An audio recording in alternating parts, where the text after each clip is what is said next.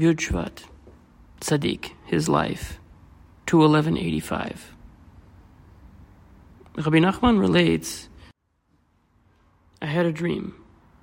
It was Yom Kippur, and it was obvious to me that each year on Yom Kippur, the Kohen Gadol, the high priest, would offer someone a sacrifice. A sacrifice was now being sought, and I volunteered. They asked me to confirm this in writing, and I did so. Afterwards, when it came time for me to be sacrificed, I had a change of heart. I wanted to hide. But with everyone around me, how could I avoid being seen? I decided to leave town. Indeed, I started to leave, only to turn around and find myself back in the center of town.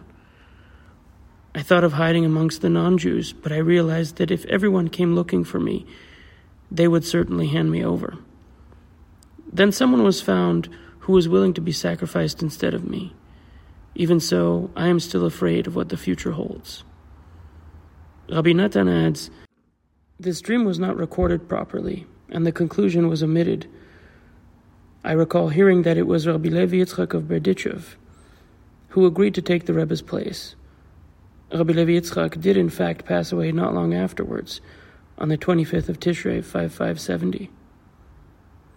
As for the Rebbe's concluding words, I am still afraid of what the future holds. This too came to be, as Rabbi Nachman passed away after Yom Kippur on the following year.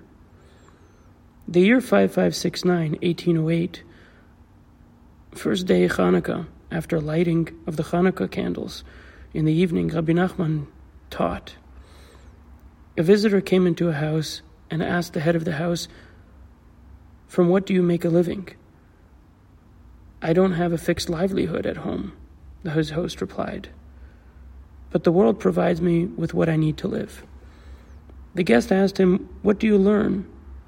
The host answered him, and they continued talking together until they were talking in real earnest, heart to heart. The host began to feel a tremendous longing and yearning to know how to reach a certain level of holiness. I will learn with you, said the guest.